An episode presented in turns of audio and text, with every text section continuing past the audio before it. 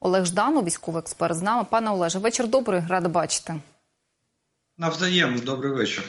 Вітаю. Е, така ситуація. Ну вже другий день напрочуд дуже мало е, новин офіційних. От Юсов там певну інформацію сказав, що п'ять тіл, ну принаймні в Білгороді він може стверджувати, що п'ять тіл знайшли після а, того, як від ФСБ там були військові, МНСників російських навіть не допустили до цього місця падіння. Дивна ситуація, коментарів мало. Якісь подробиці вони крихтами з'являються. Для нас найголовніше, щоб там не було українських е, полонених, військовополонених, яких нібито ну російські медіа про це просто волають другий день. Везли, не везли, але другий день нічого пред'явити не можуть. От е, дивна з точки зору фактів, доказів, взагалі ситуація. А, ну нічого не пред'являть, тому що нема що пред'являти. Давайте так. Е, дивіться, е, вже вже ми знаємо е, ну фактично достовірно те, що літак прибув з близького сходу. Він був в Катарі, він був в Ірані, він був повертався через Сірію, і в районі Сірії він виключив відповідач свій чужий, і потім цей борт був зафіксований в Белгороді. От от історія його його появи в Білгороді. Далі е, на ньому повинні були, були летіти, але це припущення е, високопосадовці е, російські воєнні, але ФСБ чомусь їм запропонувала залишитися. Цю версію підтверджує те, і те, що літак вилітав, версію підтверджує те, що район падіння літака було залистовано як агітаційними снарядами. Було залистовано папірцями, і і поліція, от оцепів, яка оцепила цю місцевість, не пускала туди нікого. Навіть от е, МЧСників російських е, збирали оці документи до останнього папірця. Дійсно, тіл було п'ять. Е, це і на і на фото ми стільки ж бачили, коли там оприлюднили, і кажуть, що стільки ж привезли в морг. І ще я нагадаю така річ: е, докопалися наші дослідники. Є такий приказ, е, наказ е, ФСІН, Федеральна служба виконання покарань російська. Ну, ФСІН – це російська абревіатура.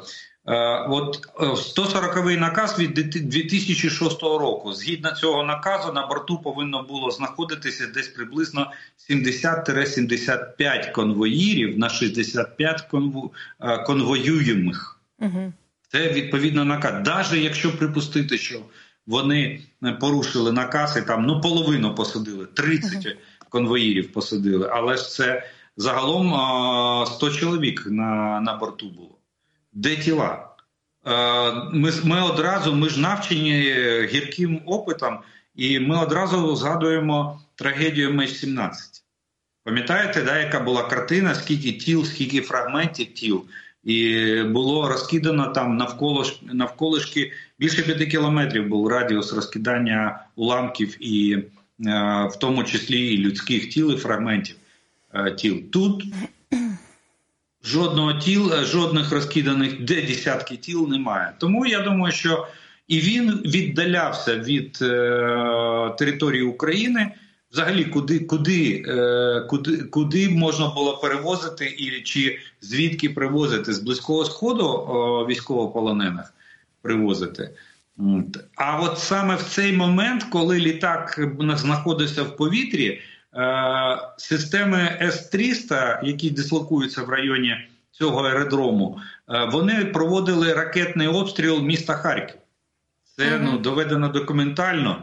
І ми бачимо на відео, ми в повітрі бачимо сіру хмару, яка могла утворитися під час вибуху протиракети чи ракети е, протиповітряного комплексу. От. Так що я думаю, що я схиляюся до думки, що це був friendly fire. Тобто літак потрапив під власну ракету, тим більше, що ракета може. До речі, ситуація дуже схожа на е, трагедію з Ту-154 над Чорним морем, коли, ракета комплексу С-200 перенацілилася на більш вагому ціль, ніж імітатор повітряної цілі. От те ж саме. А потім вже е, а потім російська пропаганда вирішила використати на власний розсуд е, для себе І фактично сценарій оцього, цього спектаклю стосовно полонених співпала. Бачите, співпала, що підготовлена партія полонених на обмін на обмін. Трагедія з літаком. Вони вирішили поєднати. І фактично таке враження, що сценарій писали ну просто на колінці е, на чистого аркушу, тому що ну нестиково. Угу, дуже багато. Починаючи зі списка, да, хлопці вже вдома повернуті 3 січня додому, а вони рахуються в цьому списку, що вони, начебто, були на борту цього літака. Ну Ну, писали, але не дописали. Я про що кажу? Те малазійський Боїнг, ми пам'ятаємо ту катастрофу. Це липень 2014 року. Жоден з тих, хто тоді був на борту, там було 298 людей.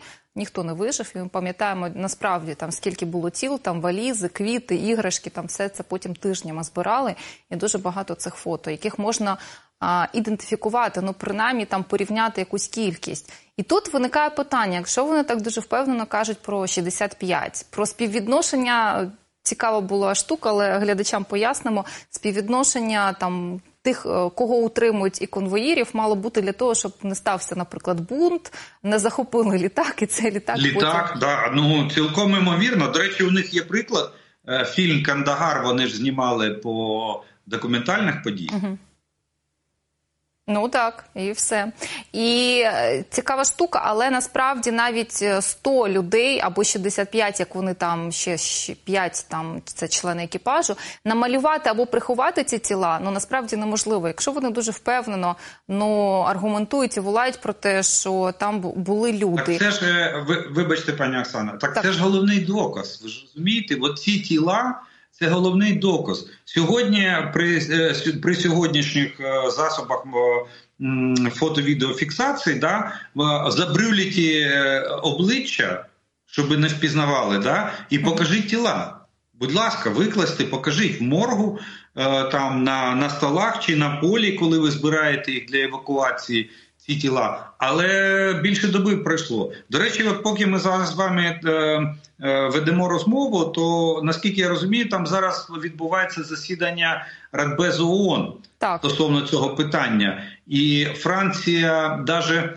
Е, даже погодилася Франція головує зараз в Радбезі ООН, і е, на вони призначили засідання. Вони відмовили Росії в терміновому засіданні і призначили його на п'ятницю на завтра. Але з'ясувалося, знаєте, такі, така парадоксальна фраза: Лаврова чекає іл. Угу. Літак Іл-22, який був збитий над Азовським морем, да, так з'ясувалося, що Лаврову треба е, в нього закінчується дозвіл на перебування в е, Сполучених Штатах. Йому треба відлітати. І Франція пішла на зустріч, і Радбез відбувається сьогодні а а не завтра, як було заплановано. Як якщо І точніше, пане Олеже, там 0000 хвилин за київським часом за 4 години. Оце засідання Радбезу з приводу падіння літака. Ну тобто і не в четвер за київським часом, і не в п'ятницю. Початок п'ятниці. Ну за київським часом так, да. А за Сполучені Штати, то да, це буде за сьогоднішнім сьогоднішнім числом. Ну неважливо. Ми просто розумієте, наскільки це перетворюється на фарс, особливо коли наш президент пропонує застосувати міжнародну комісію. Будь ласка, ви ж відкриті, ви ж готові до співпраці. І тут же виходить Пісков і каже, що це неприпустимо, щоб міжнародні якісь комісії розслідували катастрофу літаку. Так так вам є що приховувати в цій катастрофі, пане Олеже. От наші перші години чого лякалися або про що попереджали, цього на щастя не сталося. Що, наприклад, там насправді не було наших е, військовополонених українців, і вони могли просто зробити цю провокацію, підвести тіла або там стратити. Ну, дехто казав, що це це могла бути така операція або провокація для того, щоб стратити. Ну, ми пам'ятаємо, коли Оленівку Азов, скільки там загинуло, і списки потім підтвердилися насправді. А, але для того, щоб це було дуже переконливо, це треба робити в перші там години. От пройшло там 5 годин, все ця схема по не працює. Так, по гарячих слідах, поки поки новина гаряча, і ну, до речі, в Оленівці Згадайте, вони на другій чи на третю добу вони почали збирати уламки е, боєприпасів Хаймерс, uh довести, що це були саме Хаймерси. От. Але судячи з того, як вони були заржавілі, то ну не буває, що за дві доби так е, ржавіє метал. А тут навпаки, тут вже пройшло більше доби і жодних. Ну єдине, що я можу. От треба, на мій погляд, ще пояснити нашим глядачам, то те, що чому досі немає такої чіткої офіційної позиції з нашого боку. Справа у тому, що е, ми ж ми ж не, не можемо стовідсотково прийняти ту чи іншу версію на сьогоднішній день, враховуючи обставини, такі заяви і і так далі. І нам особливо перед нашими партнерами нам треба е, бути в вигляді таких переконливих доказів. Тому, до речі, президент зібрав нараду з силовиками uh -huh. і е, поставив завдання перевірити всі версії. Так, от, поки розвідка наша не підтвердить статус тих полонених, які були приготов... Е, підготовлені для обміну, а не ті, який список там оприлюднила Російська Федерація. От до тих пір я думаю, що навряд чи ми почуємо офіційну заяву, ну принаймні на, на рівні президента України. Ми чекаємо дійсно насправді інформації, тому що ніхто ж там вони своїх МНСників до цього місця падіння літака не пускають. Знаєте, все очікують. Ну так, і наші... саме, ну, саме головне, що Е, дивіться, всі е, всі будь-які міроприємства, які проводяться відносно полонених, це вони мають гриф таємності, угу. особливо зберігають в таємниці списки тих, хто йде на обмін, для того, щоб максимально унебезпечити це домовленість обоїх, обоїх сторін. І е, відбувається це суто по каналам розвідки, яка і займається цими, е, цими обмінами. Тому е, з одного боку е, це витік інформації. Знов ж таки Росія порушує всі норми і правила і скоює черговий злочин, оприлюднює ці е, ці списки з одного боку. З іншого боку, нам для підтвердження статусу цих полонених, які були підготовлені для обміну, треба, треба, щоб розвідка попрацювала і добралася до цієї таємниці, яку зберігає російська сторона. На жаль. Я лише завершу думку стосовно цієї провокації, яка має свій дедлайн. Якщо вони її не створила, я з приводу тіл часовий дедлайн, не підвезли тіла, не демонструють, то на щастя, я маю надію, що вони в безпеці, просто прізвища десь утримуються, прізвища з'ясуються, всі подробиці теж стануть відомими, і все буде добре, тому що від Росії можна чекати да, всього що. І будемо сподіватися, що вони нарешті там в себе всередині розберуться, тому що спочатку пролунала заява, що більше ніяких обмінів. А сьогодні вже пролунала заява, що обміни будуть від, е, в подальшому проводитися. Так що будемо сподіватися, що Ну е, гучно, ну, але ситуація буде розвиватися гучно, тому що вийти і сказати, ну там завтра всі не забудуть ці версії, навіть якщо підтвердяться, що це були, що там українців не було. Ну я уявляю, наскільки гучною буде ця ситуація, і скільки далі інформаційно вона там потім понесеться. Стосовно Іл-76, Юсиф сьогодні навіть е, додав у коментарі, що там могла частина зброї перевозитися, боєприпаси, точніше. Для чого використовують такі габаритні літаки? Ну так е, в його ж і призначення він так і називається військово-транспортний літак. Це вантажний літак. І, до речі, е, десант е, розташовується в цьому літаку в вантажному відсіку. Uh І коли він йде з десантом, він навіть не піднімається до е, до визначеного відмітки, тому що щоб не було кислородного голодання у людей. А коли він везе транспорт, то він там піднімається на максимальну висоту і йде вже як звичайним рейсом. Так що це транспортний літак, і він суто предназначений для перевезення техніки і озброєння. І до речі, ми з вами знаємо у нас ну безліч прикладів, коли особливо в Москві приземляється військово-транспортний літак. До речі, той же самий Іл-76, але він належить військово-повітряним силам Ірану. І Ми розуміємо, що через тиждень на у нас над головою будуть літати шахеди. Чергова партія шахедів з Тегерану прибуває до Москви, і потім ми з вами починаємо з ними тут боротьбу в нашому повітряному просторі. Так що прикладів перевезення техніки озброєння Іл-76 в Мачуліші в перевозив ракети комплексу С-300, С-400, коли там дислокувалися російські війська ще в минулому році. Ми знаємо багато таких прикладів. Так що тут е, на рахунок того, що могло бути озброєння в літаку, тут навіть немає сумнівів ніяких. Це пряме призначення цього літака. Угу. До того, що прилетіло на військовий полігон в окупованому Іловайську, це плюс. А от ситуація навколо Авдіївки це ну переконливо фактажно мінус. Давайте з Іловайська. Там знаходився ну цікава взагалі група, цікавий полігон. Що про нього відомо на даний момент? На даний момент відомо, що там російська російське командування організувало школу підготовки операторів безпілотників е, fpv дронів, і вони там навчалися. Я так розумів, що там вони більш-менш облаштувалися, тому що був у них казарменний фонд, були навчальні класи, і от саме по цій школі і прилетіло. До речі, в російських пабліках е, я побачив навіть е, конкретні не в пабліках, в російських змі є конкретні цифри: 24 загиблих і 4 поранених. Тобто, е, це може говорити про те, що коли така таке таке співвідношення, це говорить про те, що всі знаходилися або в навчальних класах, або в казармі, і влучення було доволі точним, тому що загиблих більше ніж е, поранених. А от уже в російських пабликах була паніка в тому сенсі, що е, припинить е, бовта молоти язиком, де попало. Нікому не розповідайте, що ви є е, цим учнем цієї школи на на майбутнє. Типу, маскируйтесь, ліпше маскируйтесь, або ворог веде веде розвідку. Так що це дуже вдалий приліт, і дуже він, е, до речі, вплине на е, кількість підготовлених операторів БПЛА. Видання Спектатор коментував дуже вдалу серію влучань українських дронів по російським НПЗ в різних е, містах.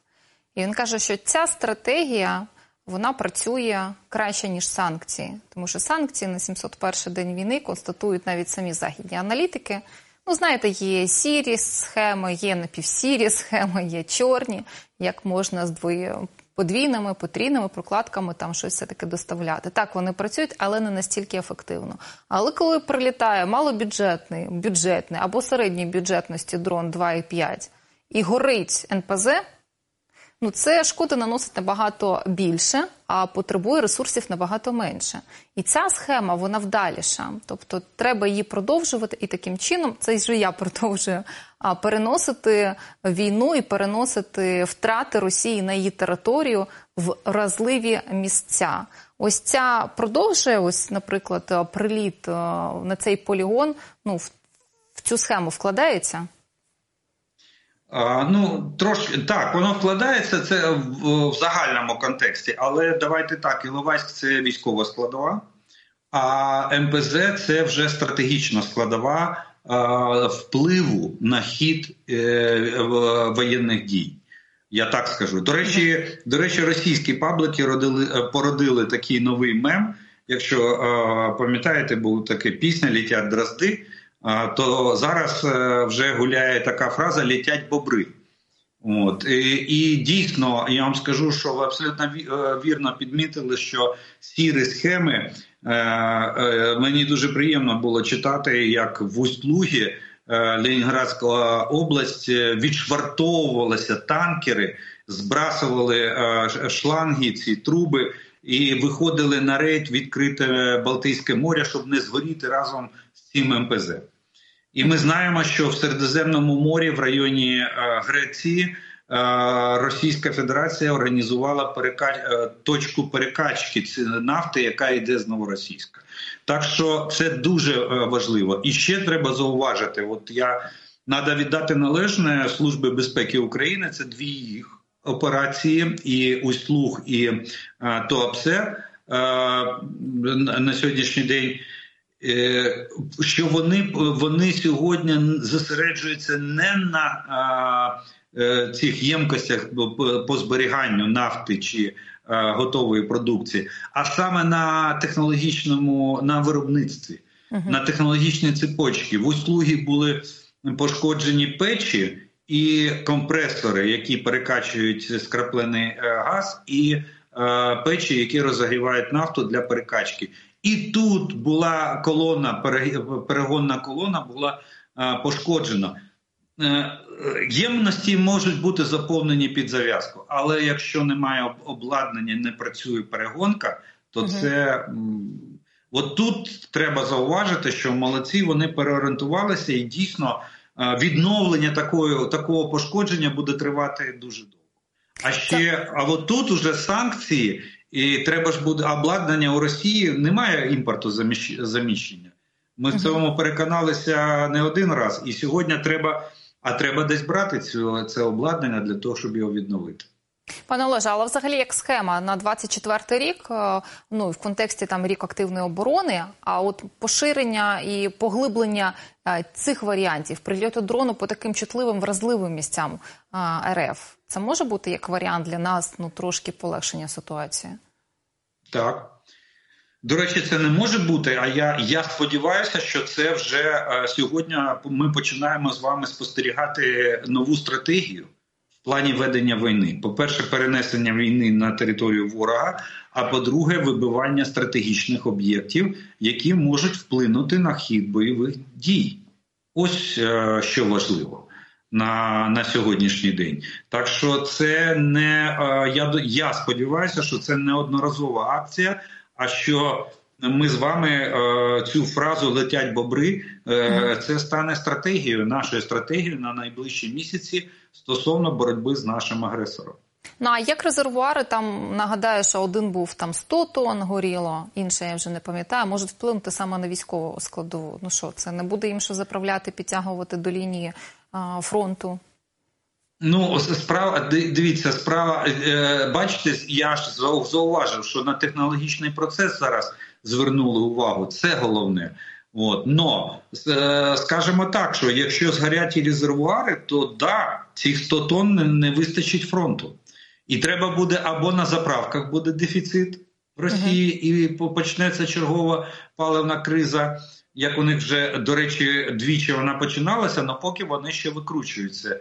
Е, виходять з положення стосовно там більш-менш врегулювання ситуації. Але чим далі ми будемо наносити шкоду в е, цьому питанні, тим більше у них буде загроза виникнення або кризи на паливної всередині країни, що може призвести до соціального вибуху, або це буде нестача палива на лінії бойового зіткнення і е, обмежить застосування важкої техніки озброєння. І от ми підходимо до сьогоднішнього такого прикрого випадку. Ну, випадок не сьогоднішній, а відомо про нього стало відомо сьогодні. Коли дуже важлива ну, ця ар... нова стратегія, армія дронів, і це дуже може бути вигідно для нас. Бутусов публікує такий, ну я не знаю, вражаючий е, випадок. Він пише, що двох дуже досвідчених операторів дронів їх кинули на штурм з автоматами без підготовки. Вони загинули. І там в продовження ситуації, що це взагалі не не один такий поодинокий випадок. Деяких е, в підрозділах е, йде скорочення, і саме операторів переводять там в піхоту. Не а, тільки не, лише, операторів. не тільки операторів, так і ну це виглядає нелогічним або мобілізаційний процес настільки десь просів. Це я м'яко сказала, що вони вимушені це робити.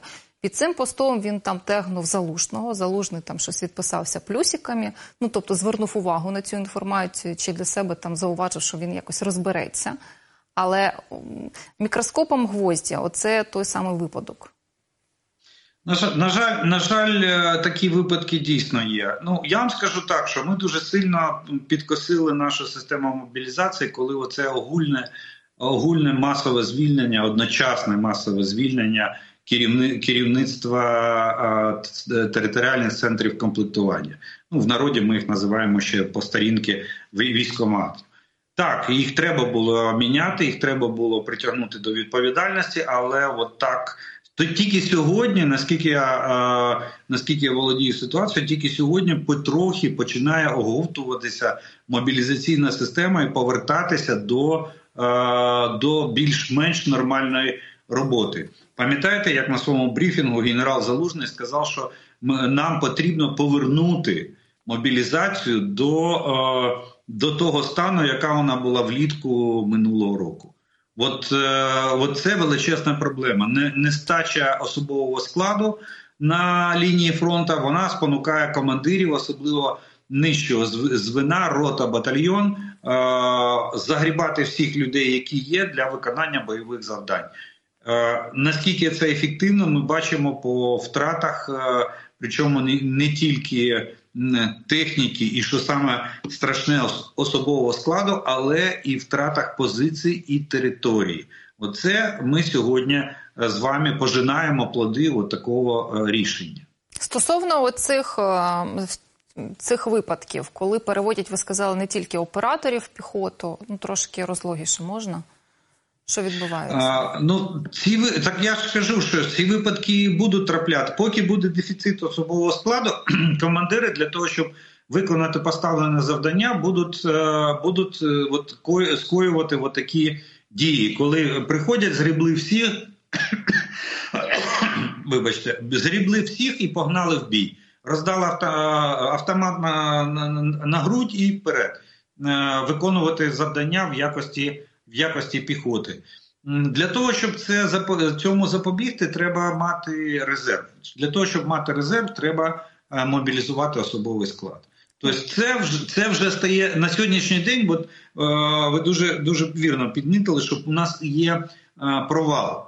І поки ми цей провал не закриємо, то на жаль, такі випадки будуть траплятися, як би ми хотіли чи не хотіли.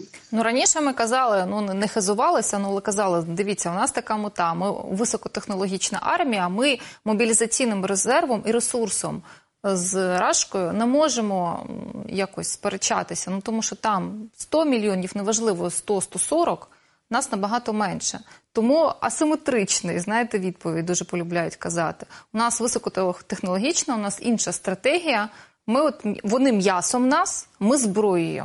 А тут ми кажемо Так, ми технологіями, ми за ми залізом, да, технологічним залізом. Ну дивіться, для того, щоб для того, щоб це зробити, поки що це залишається нашою. Ну будемо так, в більшій в більшості своєї це залишається нашою мрією, mm. нашою метою. Е, на сьогоднішній день, по-перше, нас немає ще того високотехнологічного озброєння, воно тільки починає надходити в окремих типах озброєння. Ми маємо дійсно е, високотехнологічне сучасне озброєння. В основної масі ми маємо е, да, воно трошки ліпше ніж старе радянське, але воно не саме новітне е, озброєння західного зразку.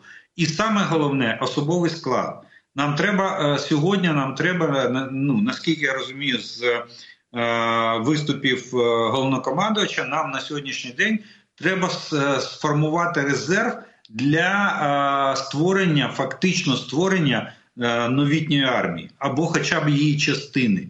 Пам'ятаєте, він казав, що треба там 20 бригад, як мінімум, з нуля сформувати, навчити, укомплектувати.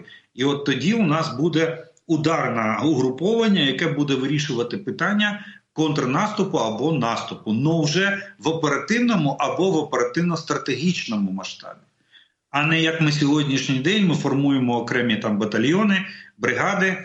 Е, е, ну 12 бригад ми формували майже півроку. Пам'ятаєте, гвардія наступу рівно рік назад.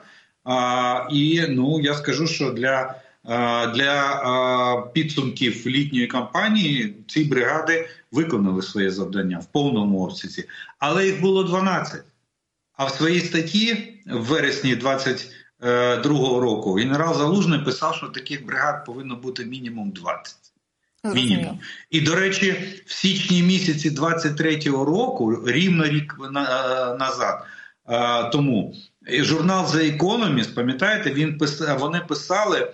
Ну вони написали, що ви, начебто, ми сформували тоді е, три армійських корпуси по шість бригад кожний, е, чисельністю там е, 60 тисяч е, осіб. Пам'ятаєте, була така стаття в журналі The Economist. От ну я так розумію, що е, скоріш за все це була це була е, мрія наша мета. А, але наскільки це, це вдалося сформувати? Ну, літня кампанія каже, що гвардія наступу так вона була. Ми ці всі бригади досі бачимо на лінії фронту. Вони воюють, uh -huh. де решта, скоріш за все, залишилася за лаштунками е, в зв'язку з кількістю поставленої нам техніки озброєння. Ось ми від цього дуже сильно за, залишимо. Добре, і до речі, сьогодні сьогодні навіть президент е, вже. Е, вже да, сказав, що нам не потрібно там 500 тисяч. Я скажу так, що із е, е, з самого початку я відповідав на це запитання: на чому 500 тисяч і навіщо нам стільки? Що скоріш за все це була озвучена потреба, е, прогнозована потреба на 2024 рік а а ні на ні в коєму разі не на одноразову мобілізацію, як це проводила, допустимо, та ж сама та ж то, той же самий наш ворог Російська Федерація. І сьогодні дійсно президент підтвердив, що а, ми не збираємося там сьогодні робити хвилю на 500 тисяч а, сьогодні і зараз. Якщо 500 тисяч це на весь 24 рік в умовах нестачі зброї, мрією залишиться перевести, наприклад, на технологічний рівень на кількість дронів, зробити це війну дронами. А не м'ясо на м'ясо, не переводити, і не гнати всіх в піхоту, тому що ми розуміємо, що там смертність набагато більша. Ну з очевидних причин, правильно ж? Дивіться, е, ну на мій погляд, самий невдалий приклад, який ви обрали в плані озброєння. От, до речі, дрони ми можемо зробити армію дронів е, в достатній кількості. Тут просто можемо. потрібна вну, наша внутрішня, ну знов ми там банальна фраза, політична воля. А що да, а до речі, ми з вами так. Ну не тільки ми з вами, ніхто е, досі не знайшов ті 40 мільярдів і ті 40 компаній, які е, з літа з літа півроку вже виробляють, начебто виробляють дрони для наших для наших е, славетних бригад на лінії фронту. От е, тому я тому я і говорю, що повинна бути державна програма стосовно е, виробництва виробництва дронів. І і да, так дійсно тут ми можемо не залежати не від кого. Постачання, організація виробництва і самовиробництво можемо повністю організувати в межах нашої країни. Навіть е, в межах країни, не виходячи за кордон, і забезпечити наші війська для того, щоб вони могли компенсувати частково, повністю неможливо компенсувати, частково компенсувати нестачу е, засобів вогневого ураження противника оціми дронами камікадзе е, або будь-якими іншими варіантами дронів. Можемо, це не означає, що це відбувається в даний момент. Я чому кажу? От е, ми, до речі, вчора теж в редакції ну так випадково говорили про це, що це має бути на державі.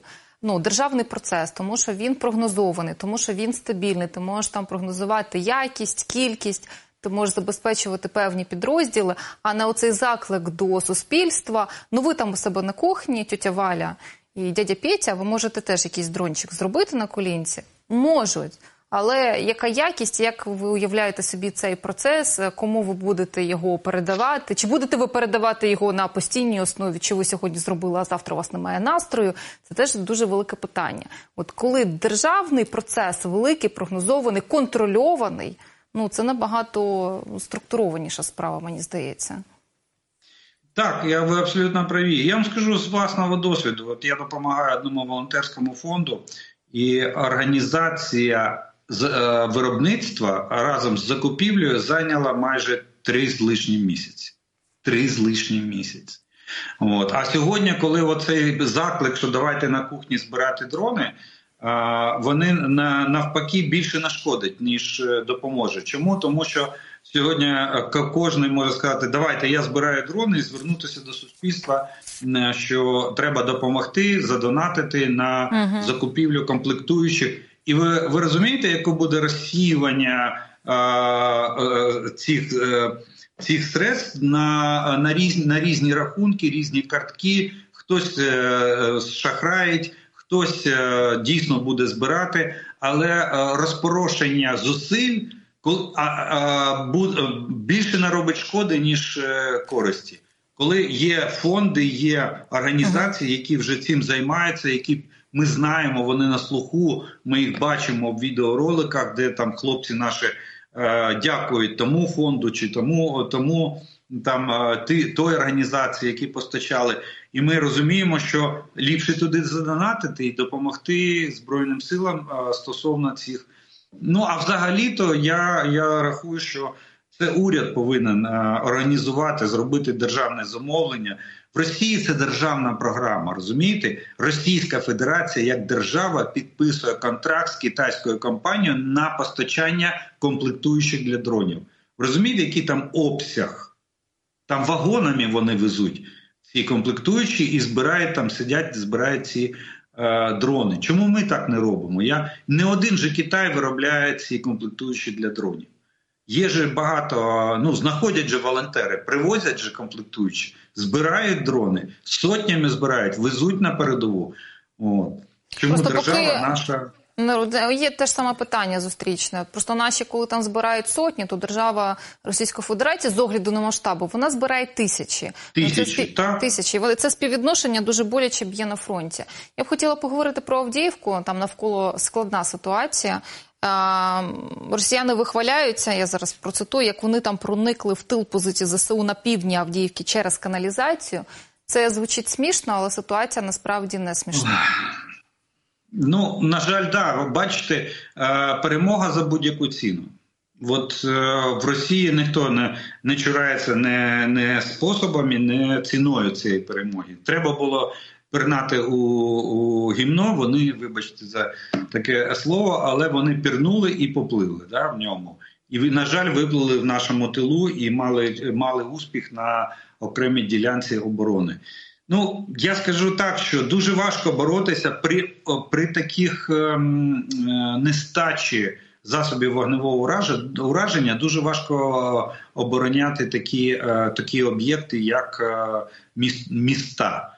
Згадайте, згадаємо Бахмут. Е, до речі, згадаємо, у нас ще є Северодонецьк, починаючи звідти. Тоді вони показали, що вони за ціною не постоять. Треба 100 тисяч, вони покладуть 100 тисяч. Треба 200, 200 вони покладуть 200 тисяч. Те ж саме відбувалося в Бахмуті, і те ж саме, на жаль, сьогодні розгортається навколо навколо Авдіївки. Ну я скажу так, що. Е, е, Знов звернуся до брифінгу, згадаю точніше брифінг головкома генерала Залужного. Він сказав, що пам'ятаєте, да, в своєму брифінгу він сказав, він казав, що е, так, Авдіївка це можливо це питання декількох місяців. Тобто він він мав на увазі те, що ми можемо не втримати Авдіївку. Це не говорить про те, що ми завтра її здамо. Ні. Е, у нас там дуже вигідне положення. Є ще райони Авдіївки, які навіть росіяни в своїх воєнкори російські називають е, крепостю, uh і що вони будуть вони сходу її не візьмуть. Що це треба буде довбатися і довбатися е, дуже дуже довго. Але на жаль, е, кількість вогневих засобів е, у них переважає, і це знов таки я повторюся. Це питання часу.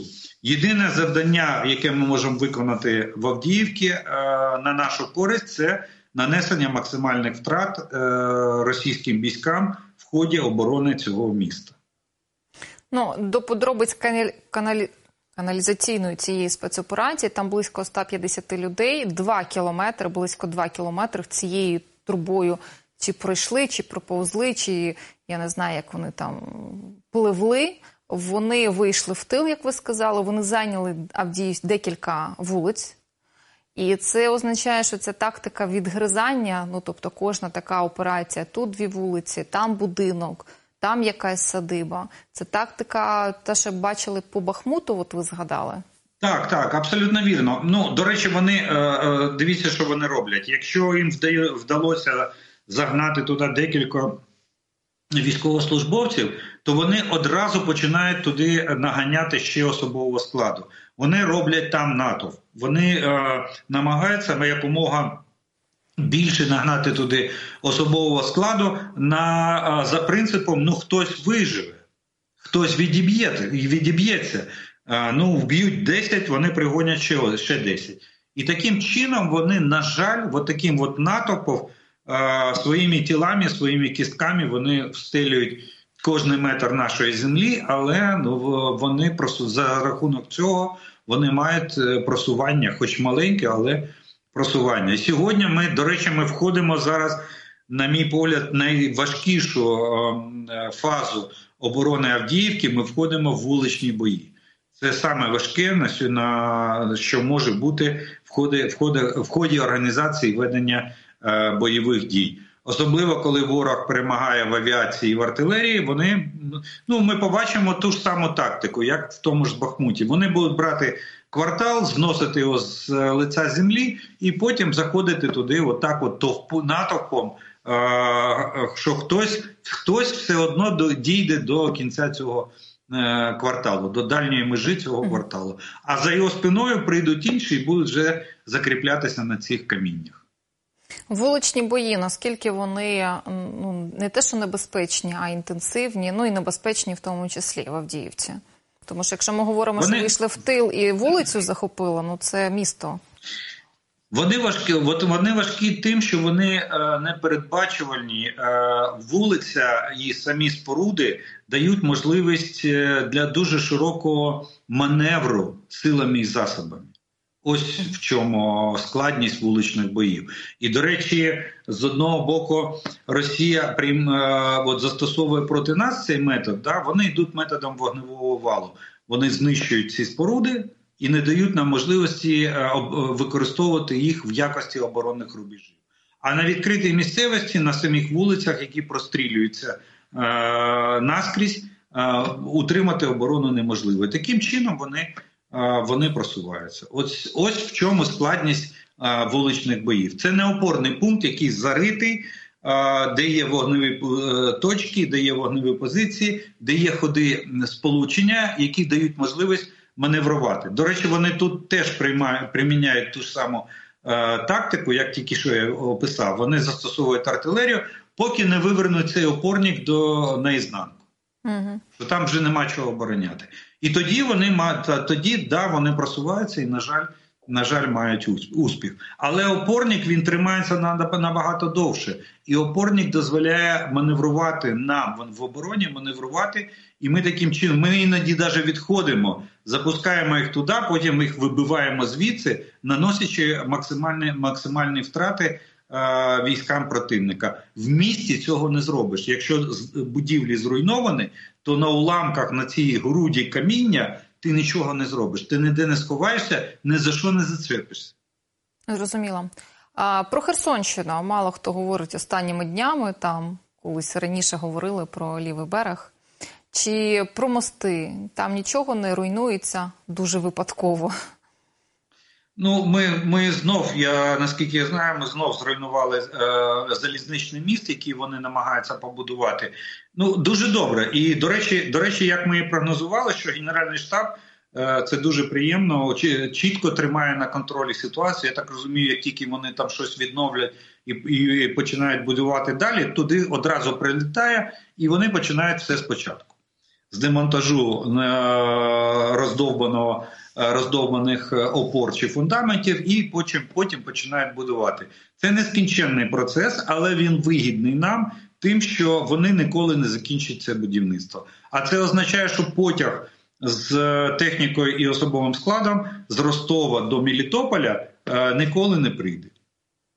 Цей міст важливий. Там була велика інтенсивність, ну проходимість вантажів, якщо ми говоримо. Ну так для уяви ну, для того, щоб глядачам. Да, да, а, для, для, Давайте так. Для того, щоб зрозуміти важливість цієї залізничної гілки, е, подивіться на карту через Тамань і е, Крим до Мелітополя угу. з Ростова. Чи з Ростова напряму через е, річку Кальміус до Мелітополя. Є різниця? Є в три рази майже скорочується дистанція перекидання військ. Тому це стратегічно важливо. Вони не дарма, вони там день і ніч там будують цю залізничну гілку. Ну вони старанно будують, а потім щось таке цікаве і старанно знову ж таки від ЗСУ прилітає. До речі, і до речі, я навіть зауважу. От дивіться, вони не просто будуть. От тут е, чому вони вони на сьогоднішній день вже зробили станцію розгрузки біля ці біля річки Кальміус. І ми вже е, неодноразово наносили вогневе ураження ешелонам з боєприпасами і паливомастильними матеріалами, які прибули до цього міста, де будується міст. Угу. Тобто вони частково цю гілку вже використовують. Ми намагаємося вогневим ураженням заборонити їм використання цієї гілки. Але вони будь-яку нагоду вони намагаються використати на власну користь. На жаль. Ну, подивимося, наскільки далі успішними, я сподіваюся, будуть ці атаки наших по цьому мосту, ну і в принципі по матеріалах е, окупантів. Неодноразовий герой наших ефірів спільних це е, Стрілков Гіркін. Сьогодні отримав 4 роки. Просили 4 роки 11 місяців. У них гуманний суд впаяв лише 4 за екстремізм. Ну назвав він кимось там нікчемою, назвав Путіна. Ось весь екстремізм йому впаяли. Звісно, це не українське правосуддя, не Гага. Ну вони самі його закрили. Життя в принципі несправедливе. Хотілося б інакше, інший строк, щоб інший суд був, але маємо те, що маємо. Несподівано скажіть. Ну, скажу так, е, в принципі, е, очікувано. Я я розумів, що він не вийде на свободу. Чому? Тому що він він образив е, військове керівництво. Тут не можна йому було пробачити, тому що у них же ж кримінально вони дають там е, до 20 років за е, дискредитацію збройних сил Росії. Російської Федерації так, так він що... теж не так. Почекайте, він теж не хлопчик з вулиці. Ми казали там. Ви казали так, но, скажу, за ним скажу ФСБ. так, що ну це можна зробити висновок, що ті, хто кришує е, Гіркіна, вони програли в цьому протистоянні. Е, і інша сторона виявилася набагато сильніше. Ну скажу так, не набагато сильніше. От такий, от, е, ну можна сказати, в російському варіанті я би назвав це light е, вирок, тобто облегшена версія вироку. Ну вона свідчить про те, що ті, чиї інтереси відстоював Гіркін, на кого на кого він працював, вони на сьогоднішній день слабкіші ніж ті, які стоять у роля влади в Російській Федерації. На жаль, це говорить про те, що влада ще має запас е, міцності. Ну, в день народження Зеленського впаяти строк Гіркіна, по-перше. По-друге, Трєпова там отримала скільки 27 років. Ну, взагалі розгулялися на свято. Ну Трєпова, вона ж вбивство скоїла, вона ж била цього військовослужбовця. Тому тому, тому там вирок Та він... бачите. Та ні, він я я скажу так, що якби у Гіркіна не було не було його покровителів, він би отримав те ж саме років 20 і поїхав би десь на Калиму там піляти сосни. Як думаєте, живим вийде? Ну там просто така цікава буремна життя. Можливо. При такому при такому вирок, вироку можна цілком можна сказати, що він може вийти вийти живим. До речі, до речі, його його вага буде втрачатися з кожним днем, як тільки його закриють, от які як тільки він піде на етап до міста відбування покарання, почнуть про нього забувати. Більше ніхто не буде згадувати, і через рік вже мало хто буде е, згадає, хто такий Гіркін Стрілков. А, і, а, а чим більше людину забувають, тим менше на неї звертають уваги. І може він десь там проскочить е, і колись там через 4 роки, а може за гарну поведінку ще й раніше вийде на, е, на волю з місць позбавлення волі. Ну, це інформаційне правило, воно працює завжди, безвідмовно, 100%. Пригожин, що накоє за місяць про нього вже ніхто взагалі не згадував. Імперію розвалили, його там роз я не знаю, розвели, роз, розігнали. Ну і все. І хто там пам'ятає, крім нас з вами і журналістів? Ну я ні, я вам скажу так: ні, ні, ні. Пригожин залишив свій е, слід на на землі. Да? Як кажуть, ніхто морем не не піде, кожен залишить свій е, свій слід на землі. Пригожин зробив неординарний е, крок, угу. який не робив ніхто. Похід на Москву, і от це буде будуть пам'ятати роками дуже довго. І, до речі, його в більшості згадують, згадують не до причетності до Вагнеру, не до його там е, цих дій на лінії фронту. Е, ми сьогодні, навіть сьогодні, ми говоримо про Бахмут, і ми, я навіть не став згадувати, що вагнерівці під керівництвом Пригожина, де снаряди, от його фраза. Ні. Но те, що він сходив похід на Москву, mm -hmm. оце будуть згадувати дуже дуже довго.